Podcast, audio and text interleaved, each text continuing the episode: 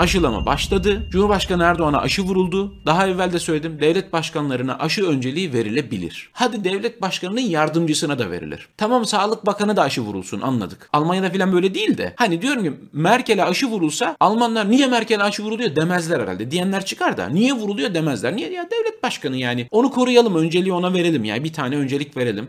Birkaç kişiye daha verelim de bilim kurulu üyelerimizin bak burası çok önemli. Berat Albayrak'ı burada rahmetle saygıyla anıyoruz. Bilim kurulu üyelerimizin önerisi yani bilim kurulu üyelerinin önerilerini dikkate aldıkları yönünde bir iddiada bulunuyor. O zaman Türkiye'nin bir yıldır yaşadığı bütün şeylerde siz bilim kurulunun önerisini dikkate aldınız. Bilim kurulu toplandı. Acaba Sayın Cumhurbaşkanımıza aşı vurulsun mu vurulmasın mı diye tartıştınız. Yoğun tartışmalar yaşandı ve sonunda bilim kurulu üyelerinin tavsiyesi, önerisi öneri. Kimi yiyorsunuz siz ya? Kimi yiyorsunuz? Ya aşıyı saraya götürseniz daha makul olacak ya. Aşıyı saraya götürseniz daha ucuza mal olacak. Saraya kurun bir aşı merkezi. E bin oda var. E binlerce de çalışan var. Orada bir aşı merkezi kurun. Hiç olmazsa bundan tasarruf edin ya. Konvoylarla şeye gidiyorlar. Ankara Şehir Hastanesi'nin fethini gerçekleştireceğiz gibi konvoyla oraya. Yani aylardır aşı kampanyası vardır. İnsanları aşıya davet ediyorsunuzdur. Aşılama başlamıştır 2-3 aydır. Ama insanlar pek gönüllü değillerdir.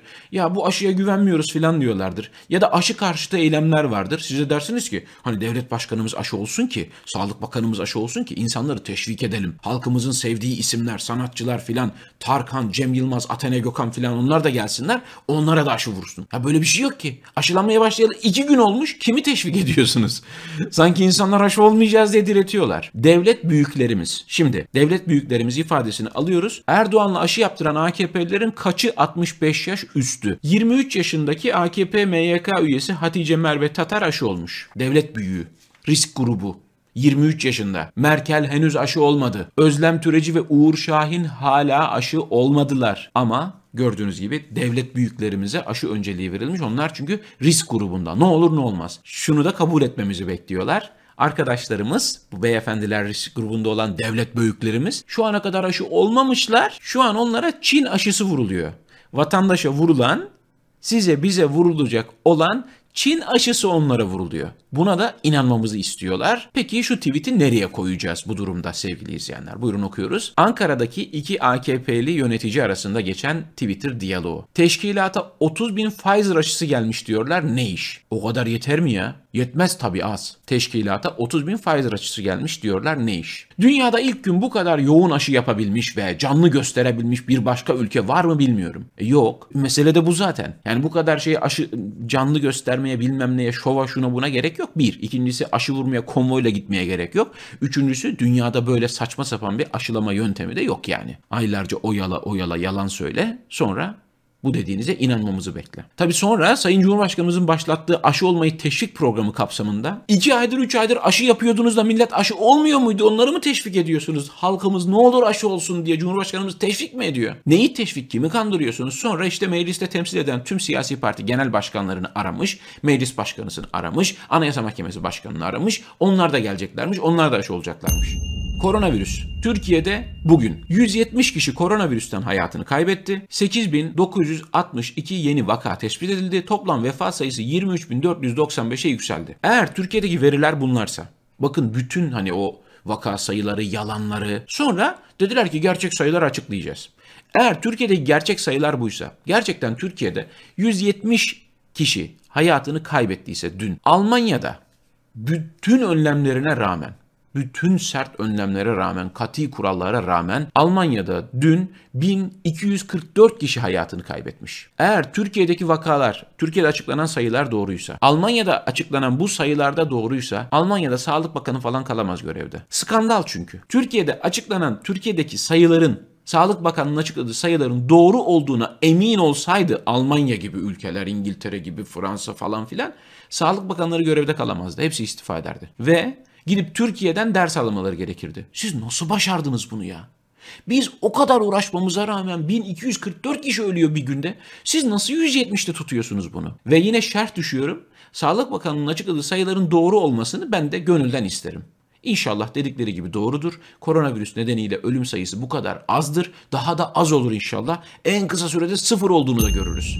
Asıl önemli soru şu. Twitter'da dün herhalde en çok paylaşılan en çok yorumlanan tweetlerden birisi Robert Koptaş'ın attığı bu tweetti. Pfizer Moderna, BioNTech aşılarını getirmemelerinin tek nedeni bu aşıları satın alırken vurgun yapmanın yolunu henüz bulamamaları değilse ben de bu herifleri hiç tanımamışım demektir. Dünyanın en pahalı Çin aşısını 75 dolarlık Çin aşısını getirtip de bundan belki de 10 kat daha ucuz olan BioNTech aşısını getirtmemelerinin sebebi gerçekten bu olabilir mi? İyi şimdi Çin aşısı 50 dolar oradan 75 her aşıdan 25 kazansak toplamda falan. Bu hesaptan dolayı mı? Ben de onları tanıdıysam arkadaşın ifadesi söyleyeyim bu herifleri ben tanıdıysam onun da bir yolunu bulurlar. Sadece aşılar 7-8 dolar 7-8 euro olduğu için kar marjı düşük. Yani 7-8 euroluk dünyaya böyle açıklanmış bir kere rakam değil mi?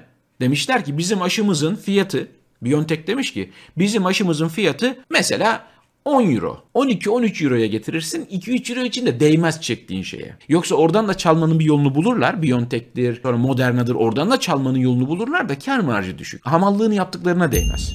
Bahçeli ilginç bir laf etmiş. Neye mal olursa olsun Cumhur İttifakı sonuna kadar yaşayacaktır demiş. Burada mal var, e, pardon mal üstüne şey var. Mal olursa, mal olursa ya da mal olursa fark etmez. İkisi de uyuyor aslında bu şeye konuya. Neye mal olursa olsun. Neye mesela? Hani 400'ü verin bu iş huzur içinde çözülsün lafı var ya. Orada da Neye mal oldu? 400'ü almaları, 400 milletvekilini kazanmaları neye mal oldu? Yüzlerce insanın hayatına mal oldu. Ve daha da ötesinde geri dönülmez bir yola girdik.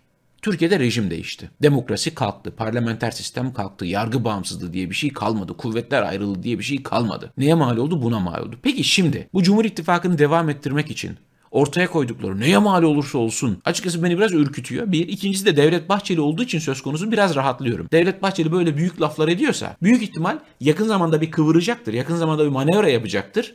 Neye mal olursa olsun Cumhurbaşkanı Erdoğan'ı Yüce Divan'da yargılayacağıza dönebilir. Recep Tayyip Erdoğan'dan Cumhurbaşkanı olmaz dedikten sonra buraya geldiği için ne ağır laflar söyleyip de bu noktaya geldiği için böyle büyük büyük laflar etmeye başladıysa yeni bir manevranın ara gazını yapıyordur. Birazdan arabayı hareket ettirecek, sağlam bir dönüş yapacak, ara gazı yapıyor şimdi. Gibi geliyor bana. Yani iki ihtimal var ama iki ihtimal de çok kötü. İki tane suçlu var. Birbirlerini esir almışlar. Yani birbirlerini esir almışlar. İkisi de birbirine muhtaç. Ve koca ülke bu kirli pazarlığın ortasında kalmış. İkisinin elinde de fitilin ucu var. Her an ateşleyebilirler. Ateşlerlerse de olan size bize olacak yine. Olan yine vatandaşa garibanı olacak. 7 Haziran 1 Kasım seçimleri arasında olan nasıl bu ülkenin gariban vatandaşlarına olduysa 15 Temmuz'da olan nasıl bu ülkenin gariban çocuklarına vatandaşlarına olduysa bunlar yine bir halt karıştırırsa olan yine size bize olacak. İnsan ürküyor. insan korkuyor. Çünkü bu iki şahsın siciline baktığınız zaman eyvah diyorsunuz. Elektrik Üretim Anonim Şirketi Keban'daki santral için Hint şirketiyle sözleşmeyi iş başlamadan feshetti. Sözleşmeden caymanın belli şartları var. Tazminatı vardır, o su vardır, bu su vardır. Hindistan'da açılan hesap kapatılamadığından 1 milyon avro komisyon ödendi. Bakın onlardan birisi. Hesap iptal edilmezse 52 milyon avro daha ödenecek. Yani Bir Gün gazetesindeki saf arkadaşlarımız da bunun beceriksizlik olduğunu düşünüyorlar. Bu beceriksizlik değil. Bu değil arkadaşlar yani. Şimdi Hint şirketi dediğiniz gerçekten Hint şirketi mi? O 1 milyon avro gerçekten Hint şirketine mi gidiyor? Yoksa çoktan Türkiye'deki parasını Hindistan'a taşımış, orada şirketini kurmuş. Tabii Hint şirketi görünümlü olur mu? Olur. Katar'dan gelen para Katar parası mıdır? Katar'a giden para Katar'a mı gidiyordur? Bunları da düşünmek lazım. Çin'den gelen aşı Çin'den mi geliyordur? Arada hiç aracı firma var mıdır yok mudur filan. Beceriksizlik yine söyleyeyim bu kadar yanlış yanlışlıkla yapılamaz. AKP'li belediyenin bedava mezar teklifi sağlıkçıları kızdırdı. Samsun Büyükşehir Belediyesi sağlıkçılara, sağlık çalışanlarına böyle bir güzellik yapmış. Demiş ki kendileri ölürse şayet biz onlara bedava mezar vereceğiz. Vay be bravo gerçekten ne kadar hassas bir düşünce değil mi? Bedava mezar. Arkadaş bedava mezar veriyoruz onu da beğenmiyorsunuz. Zamı gelecek. Ya önce insanları bir korusanız, önce bir hayatlarını korusanız, canlarını korusanız, çalışma şartlarını iyileştirseniz, insan gibi şartlarda yaşasalar, çalışsalar, doğru düzgün yemek verseniz, dinlenme saatleri verseniz, haklarını verseniz, sadece sağlıkçıların da değil üstelik, bütün çalıştırdığınız insanların, bütün memurların, bütün işçilerin haklarını verseniz, düzgün yaşama şansı verseniz önce bir, bir yaşam kalitesini yükseltseniz. Ama yani bırakın da bir önce bir insan gibi yaşasaydık ya. Bir normal yaşasaydık yani. Bunu konuşuyorlarmış sevgili izleyenler belediye meclisinde. Şehit ailelerine ve sağlıkçılara bedava mezar güzelliği yapacaklarmış. Çocuğunuz öldü falan ama ne yapalım bak size de bedava mezar veriyoruz. Fena mı yani? Rifat Hisarcıklıoğlu bankalara bir çağrıda bulunmuş sevgili izleyenler. Diyor ki, bankaların uyguladığı yüksek kredi faizleri üretimin ve yatırımın önündeki en önemli engellerden biri haline geldi. Daha sorumlu bir yaklaşım bekliyoruz. Ülkemizin milli serveti firmalarımıza sırtınızı dönmeyin. Onları ayakta tutalım ki pandemi sonrası dünyada geri kalmayalım. Öncelikle muhatabınız bankalar değil, Türkiye'deki ekonomiyi yöneten Sayın Cumhurbaşkanı ve onun ekibidir Sayın Rifat Hisarcıklıoğlu. Fransa'da çok örnek bir olay yaşandı. Fransız fırıncı açlık grevine son verdi. Neden son verdi? Gineli çırağının sınır dışı edilmemesi için açlık grevine başlamıştı. Bir göçmen var, Gineli ve bu fırıncının yanında çalışıyor ve sınır dışı edilecek. Bu adam açlık grevine başladı. Çünkü biliyor ki Gineli gariban çocuğun Fransa'ya gelmesi onun yüzünden biz ekmek satamıyoruz, onun yüzünden mecburiyetten gelmiş oraya. Hayatı alt üst olduğu için gelmiş. Ülkesi alt üst olduğu için gelmiş. Benim ona yardım etmem lazım, sahip çıkmam lazım. Evet o gelenlerin içinden sorun çıkaranlar olabilir. O gelenlerin içinden problem çıkaranlar olabilir. Ve bunun sorumlusu da devlettir, emniyet güçleridir. Çözsünler, engel olsunlar. Ama yani gelmiş, zor durumda bir şekilde canını kurtarmış. Fransa'da adam açlık grevi yaptı ve sonunda Gineli çırağın sınır dışı edilme kararı kaldırıldı. Fransa'da kalacak, oturum verecekler. Yapılan incelemede, intihal incelemesinde çalışma özgünmüş ancak bilimsel etik açısından sorunluymuş. Etik mi? Bilimsel kusura bakmayın o bizde yok. O bizde yok. Bilimsel etik olmadığı gibi normal etik de yok. Hani öyle ahlak, hak edene hakkını vermek, birinin eserinden bir parça alırken ondan izin almak, kaynak göstermek, tırnak içinde kullanmak, telif hakkına riayet etmek, alın terinin karşılığını vermek, emeğin karşılığını vermek, hak etmediğin bir şeye el sürmemek, hak etmediğin koltuğa oturmamak, hakkıyla bir şeyi elde etmiş insanın o elindekini ondan zorla almamak. Zaten bir şahsın, bir varlığın, bir mahlukun kayyumluğu kabul etmesi için bu bilimsel etik gibi, ahlak gibi, erdem gibi, onur gibi, şeref gibi, namus gibi, haysiyet gibi kavramlardan soyutlanması gerekiyor. Omurgasıyla beraber onları da aldırması gerekiyor ki oraya oturabilsin. Bu adaletsizliğe meyilli, bu adaletsizliğe gönüllü, bu adaletsizliğe çoktan böyle teşvikli gaza gelmiş birileri lazım size uygun fıtratta, uygun tıynette birileri lazım. İşte Boğaziçi'nin kayyumu da onlardan sadece bir tanesi. Türkiye'nin bütün üniversitelerine kayyum atansa, Türkiye'de AKP'li ya da MHP'li olmayan bütün belediyelere kayyum atansa, kendilerine biat etmeyen, komisyon vermeyen bütün şirketlere kayyum atayacak olsalar, tamamına yetecek kadar kayyum bulabilirler. Tamamına yetecek kadar karaktersiz, onursuz, haysiyetsiz kayyum bulabilirler. Bu da endişelenmemiz gereken asıl problem.